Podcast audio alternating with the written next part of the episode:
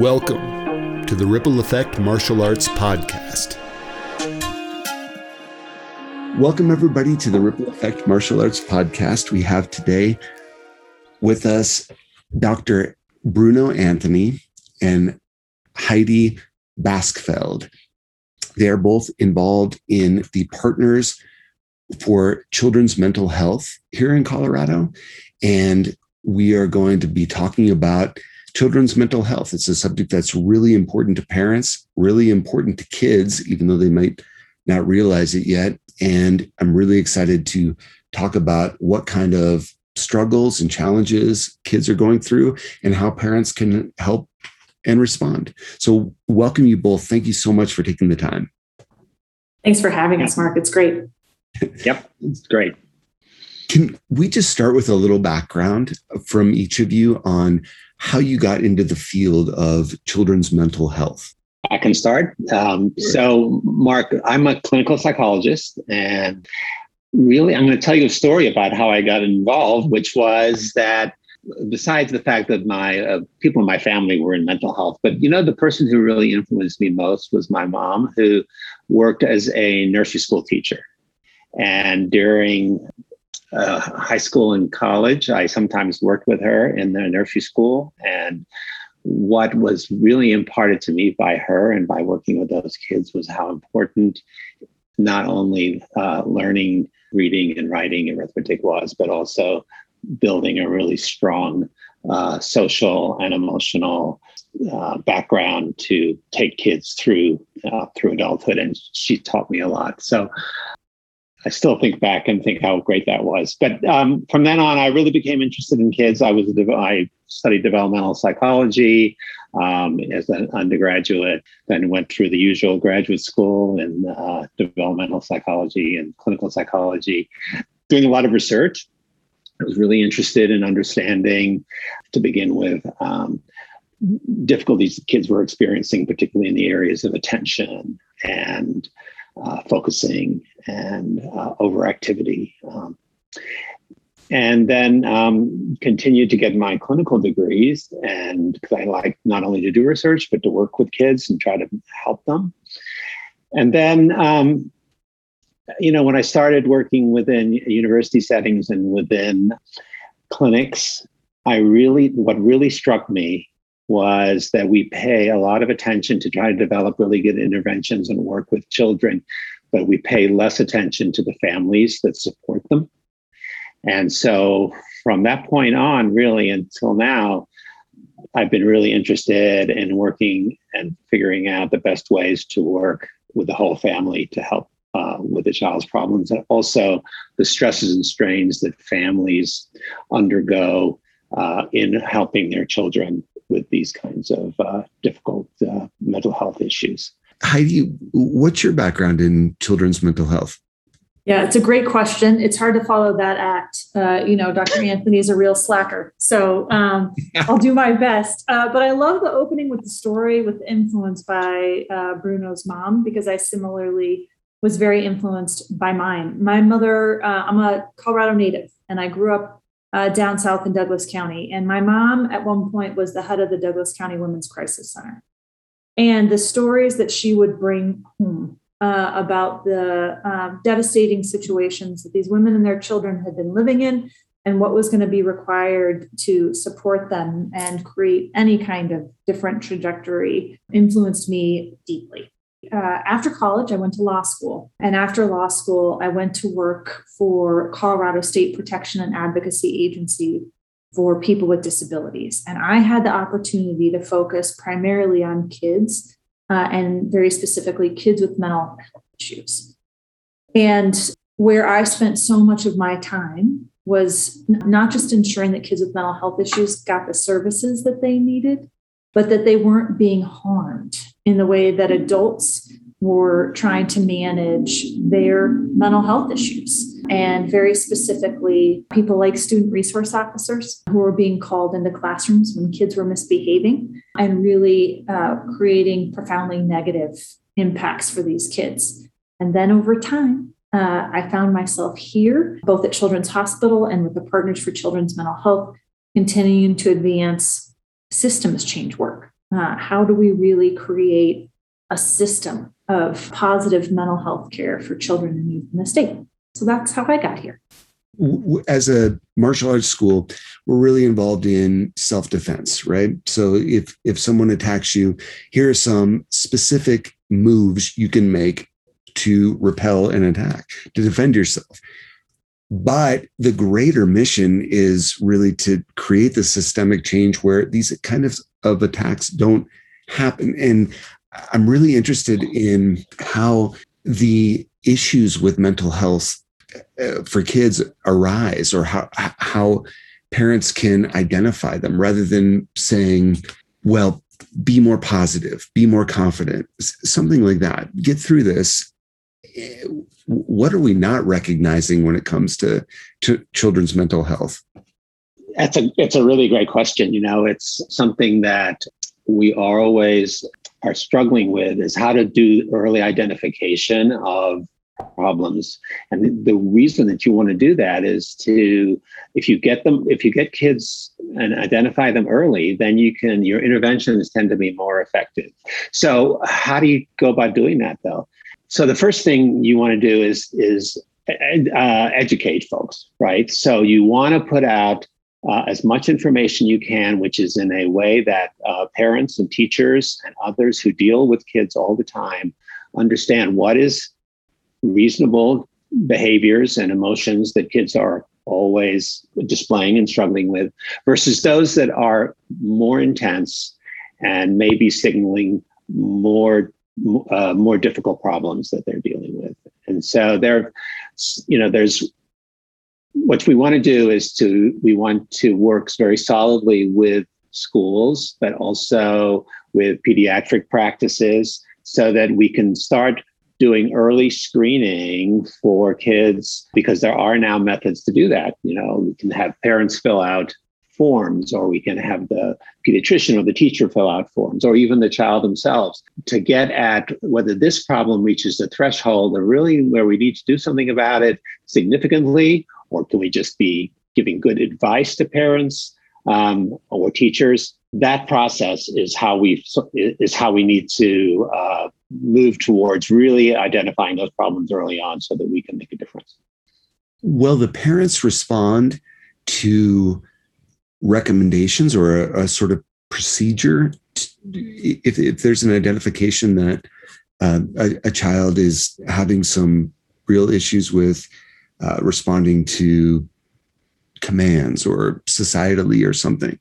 Have you found that the parents respond to that and say, I, I, I think I understand this and can implement it? One of the things that stands in the way of that is um, the continuing sort of stigma around mental health, where uh, parents feel I'm going to use the term embarrassed at times that their their child is acting like this, and that if they are given a diagnosis or if they are singled out as having a problem, what does that say about me as a parent? And I don't want my child to be labeled. Th- those kinds of things are things that are re- reasonable and uh, and difficult things for parents to deal with. And so, one of the first things that I always do. And this is when I was saying that we, we need to pay. I, I, felt like we needed more pay more attention to, to parents in some ways uh, than we had been doing. So we need to work with them around understanding what uh, mental health issues are, that uh, and that we can do something about it. And um, it takes a pro- it's a process and it's a discussion. And um, parents, some parents are resistant to begin with, which is reasonable at times, but um, if you can work uh, respectfully with them, listen to their point of view, then you uh, can engage them as partners and collaborators in helping their children. And uh, and same thing with with teachers. So I, I, it's a really good question. It's, it's it's often I think people expect parents to be immediately on board. Not always. They might something that you said, Heidi, that parents can be unwittingly harmful in the development of their kids' confidence. What are some examples of that that you've seen, or, or what are parents um, not seeing that their kids are struggling with that that they may respond to more positively? Sure. Well, I think, you know, um, just building off of what Dr. Anthony was already saying, there, there are so often circumstances where parents are living with their own mental health challenges and they themselves haven't been supported in having those mental health needs addressed. And so, the extent to which they are carrying their own unmet needs and those are then being projected onto their children, I think is probably even more common than we know, right? Generations have sort of their generational approaches to, to mental health. And, you know, prior to the generations that uh, we're now living in and helping raise, the mental health messages tended to sound things like, you need to just suck it up.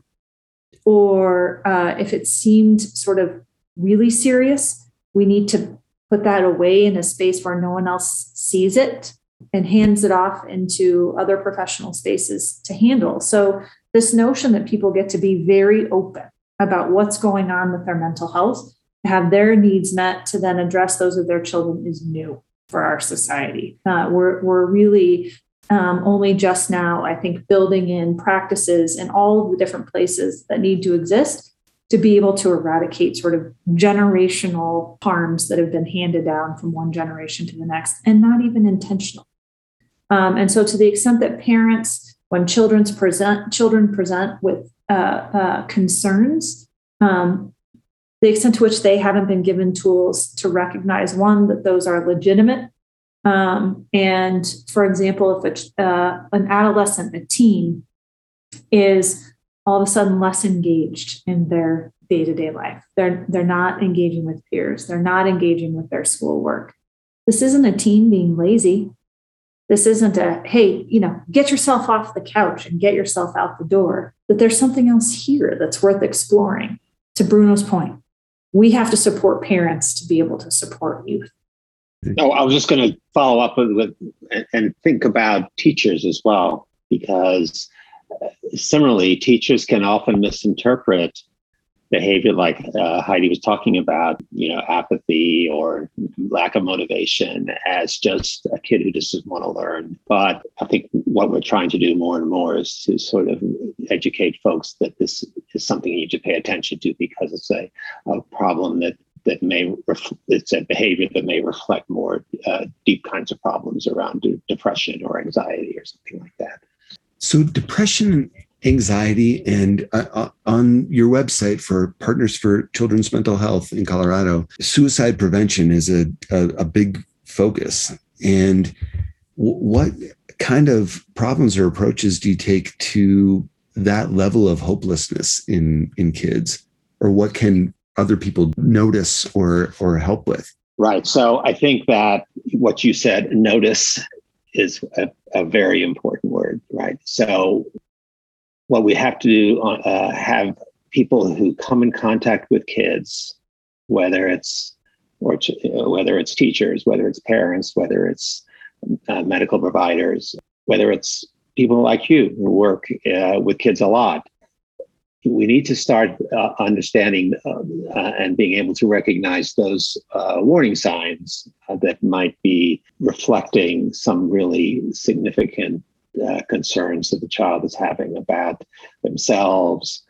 about their relationships to peers, about their ability to make it in the world, school work, all those kinds of things. So, you know, I think what we have to do is, first of all, make people just aware that don't dismiss those kinds of behaviors you see as something that's going to pass or that don't worry about it now uh, it'll get better but really explore it. Ask the child how what's going on? What's how are you feeling about things? I think and and also do more formal kinds of uh, evaluations like in a pediatrician's office or uh, at school in the karate context in in our schools we have something that's called abcing students and it's essentially evaluating progress motivation enthusiasm uh, problems in each individual student. And there are many hundreds. And the instructors do that every evening after a course of classes. and these are the kinds of things that they're they're looking at why is the student distracted? Why are the parents not present during the class? Or you know what kind of interventions do we need to make so that the student rises from a c to a b to from a b to an a and uh, is engaged with their learning? And is that something that you see in the in, in the public schools or that you advise teachers on? Is there any kind of methodology there for for evaluating kids mental state or emotional state? In schools, first of all, schools are in a crisis right now and are dealing with so many things and that it's sometimes hard for them to focus as much as they have in the past actually on on children's behavior on their emotions and things like that. It's a it, it's a it's really has been a difficult time over the last two years. Um, they also they just haven't had as much contact with kids as they have in the past schools have ways that teachers are supposed to rec- to uh, bring concerns to counselors to others about kids that and they and they meet regularly and they have in the past met regularly with uh, counselors and things to sort of recognize those kids who might be uh, needing some extra help. I have to tell you that there's a lack of those professionals in the schools right now. I was in one of my patients in a large high school with 3,000 kids and they have two counselors for 3,000 kids. But there are ways to recognize like behaviors by doing observations in the classroom by the counselors, by uh, getting input from parents and things that the structures are there to do that in schools. It's just really hard to do it right now. Is there a kind of metric for accomplishment or something in in in a school, say a straight A student on the one hand and a, a potential dropout on the other. It, are, are counselors on the lookout for that, or what is their metric for for evaluating who needs help? The metric really has to do with a process called the independent educational plans. That uh, those kick, get kicked in after initial evaluations, and and that does happen. But again, it, there's so many kids right now who are sort of needing those things. It's harder to get that kind of help. But that, but there are metrics that schools have in place to to identify those kids who really need um, more help based on the kind of performance of things you're talking about, whether it's school grades, whether it's behavior in the classroom, um, those kind of things. I think that we just really need to address the, the, the really the workforce shortages within the schools around mental health issues right now. And I know that uh, Heidi can probably talk more about that, but there are really good ways to address mental health problems in the schools. There's school. There are people who are trained to do in, in school mental health. You know, having providers in the school and uh, that can provide immediate um, help for the kids and things like that. But right now, we're we're really struggling with numbers of people who can do that. Coming up through the ranks, Heidi or Dr. Anthony, uh, speak to what would what course of education basically or experience do people need to provide this sort of help in the school mark what i would tell you is is that in addition to what dr anthony was saying with respect to the use of ieps and 504 plans as ways to measure sort of um, students mental health needs uh, you know, absenteeism, attendance is a, is another way, and then obviously disciplinary interactions. And so one of the things that we're continuing to try to support is to say where you have kids who are acting out in class, these are so often ways to identify mental health challenges that need to be supported uh, and not always uh, require a disciplinary interaction. And so, giving schools and those uh, teachers and staff and coaches the kinds of uh, tools that they need to be able to distinguish when we've got an actual disciplinary interaction versus a series of behaviors that warrant a different kind of support is part of this equation. That's one of the goals of the PCMH is to provide the kinds of tools and trainings to those in school settings to be able to identify and understand the differences and then understand what the appropriate handoffs are. When when Dr. Anthony was talking about workforce shortages, and to your question very specifically, Mark, we need teachers, we need coaches, we need, you know, front desk folks and administrators engaging in things like mental health first aid uh, and and then beginning to layer on additional trainings depending on uh, what their role is uh, in the school. And so it, it really depends on their role that informs what are the kinds of trainings and where they're going to get the most uh, sort of bang for the buck, if you will, uh, in that space. But this, this challenge that we are in right now, Mark, is not going to be solved if we just leave it to uh, standard mental health professionals. We need people like you and we need you and your colleagues to be just as engaged and invested in supporting kids' mental health as Bruno and his psychology colleagues. And so, uh, what we're giving by way of trainings and access to those tools is going to be the solution um, to seeing fewer kids in crisis and being able to be supported in their community settings going forward. I appreciate that you refer to me and Ripple Effect Martial Arts as a partner because that, that's really what one of the first conversations I had with Master Greg Macy, who's the founder of Ripple Effect Martial Arts. And when I was exploring black belt philosophy, was he said, not all black belts are the same. They don't meet the same standard. They meet their own. And it it is not as if if you don't kick this high, you fail. It's a determination uh, between the parents and the instructors and the student what kind of effort do you have to give and what is most constructive? And that's always been i think you also mentioned coaches in in the schools. And i remember i was in the 70s and 80s and uh, growing up with these gym coaches that were pretty pretty hardcore. And if you couldn't do the 20 push-ups you were ousted kind of thing. And there were there was some peer pressure there you know people would make fun. And in the karate culture that does not happen. And it it it's strictly forbidden. Eh, you don't make fun of other people you help other people. And it's a it's a way that we help try to elevate everyone to to become better. And i I wonder for parents raising kids, what do you have to say to them about maybe if they're frustrated, if their kid isn't keeping pace, if their kid seems constantly dis- distracted, if their kid uh, doesn't want to participate? Are are there ways to help parents become more informed about what their kids are going through and how to help them? Yeah, I'll start with the short answer and then I'll let Dr. Anthony, who's the real expert, give give the longer answer. But I think it's important to say I'm a mom. I've got a 7 and a 9-year-old, both boys, and I will tell you that the biggest disservice that we do to parents is to make it hard for them to ask for help and to ask questions.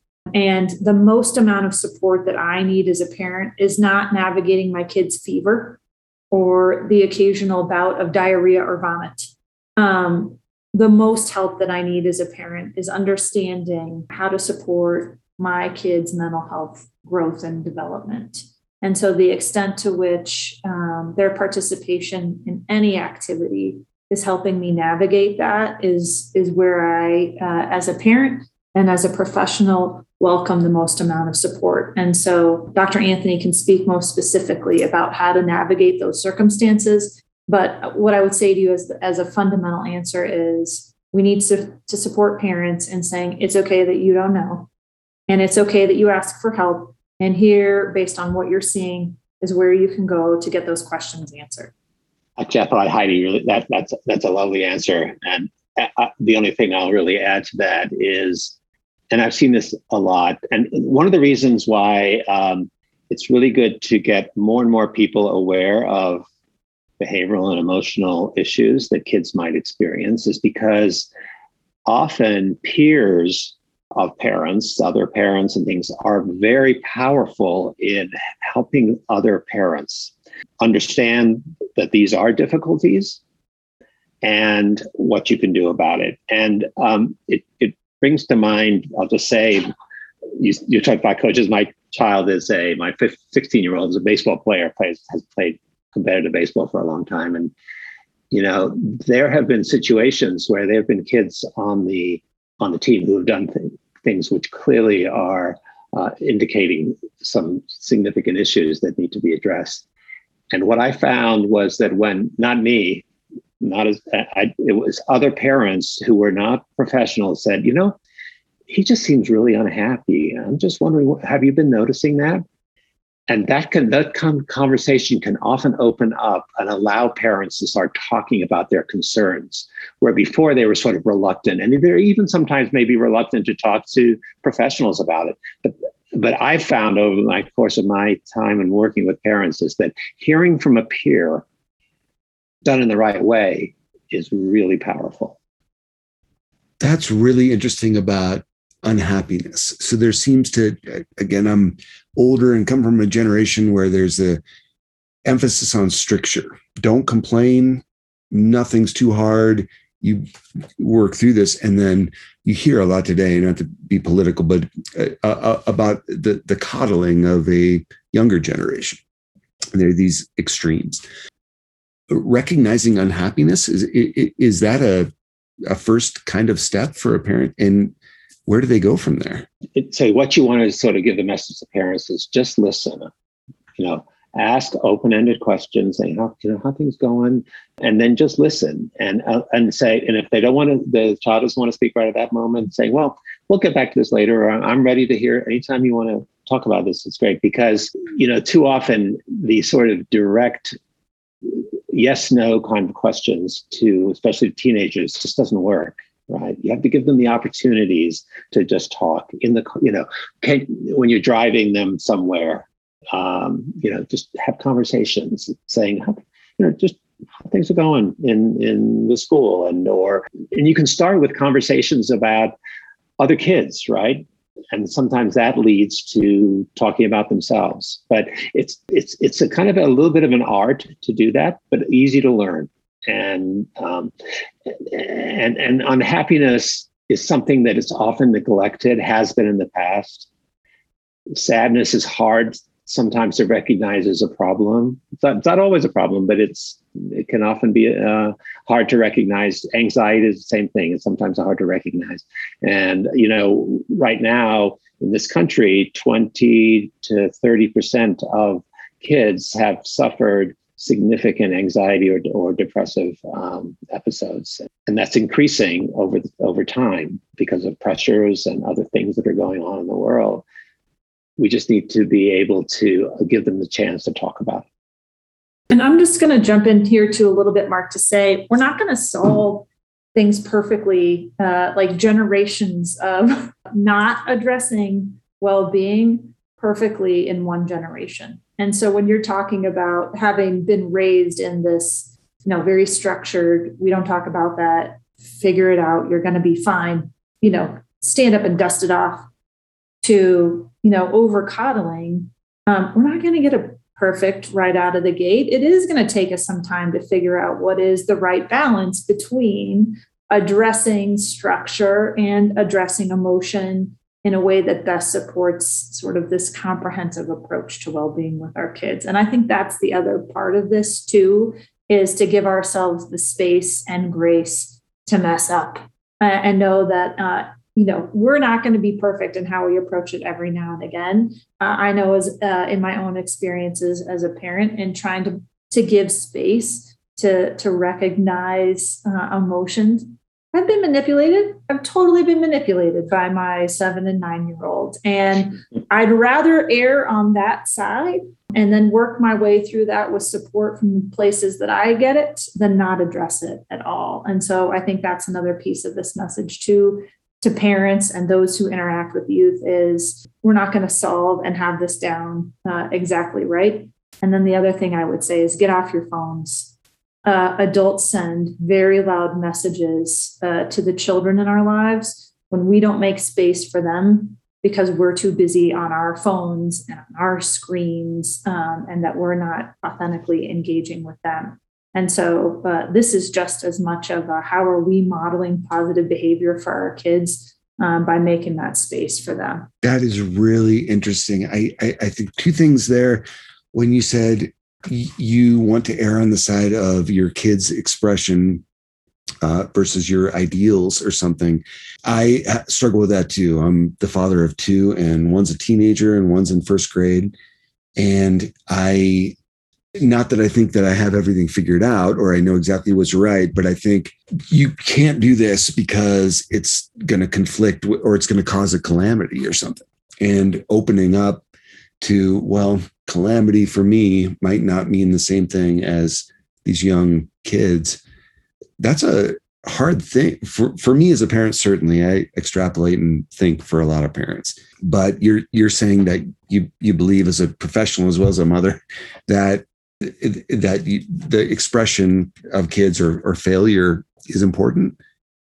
Well, it doesn't mean too that after we talk with, about our feelings and we address what's going on, that you still don't have to pick up your room. It's not like all the all the things that we know are also important values uh, get get thrown out in the course of having these other conversations. And I can tell Dr. Anthony wants to jump in on that. No, well. I, I think you're absolutely right. I'm just thinking of my own 16 year old whose room I would not want to walk into right now. So.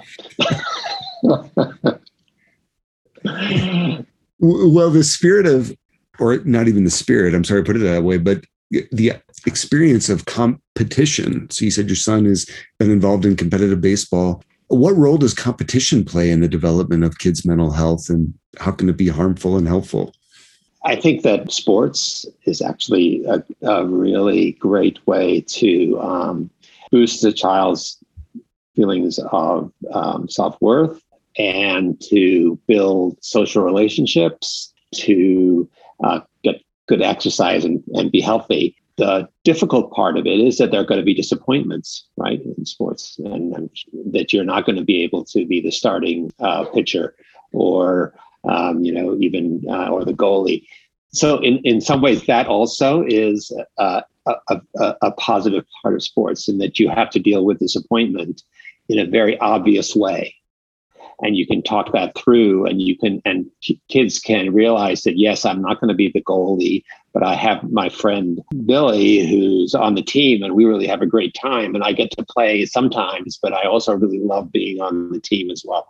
And so there's so much in sports that is a microcosm of life and I think uh, that it allows all sorts of teaching opportunities, both from parents and from coaches, to to support uh, kids in, in, that way. I, I, just feel it's a it's a wonderful outlet and something that should be encouraged for all kids. Thank you for listening to the Ripple Effect Martial Arts Podcast. Find episodes and more at rippleeffectmartialarts.com.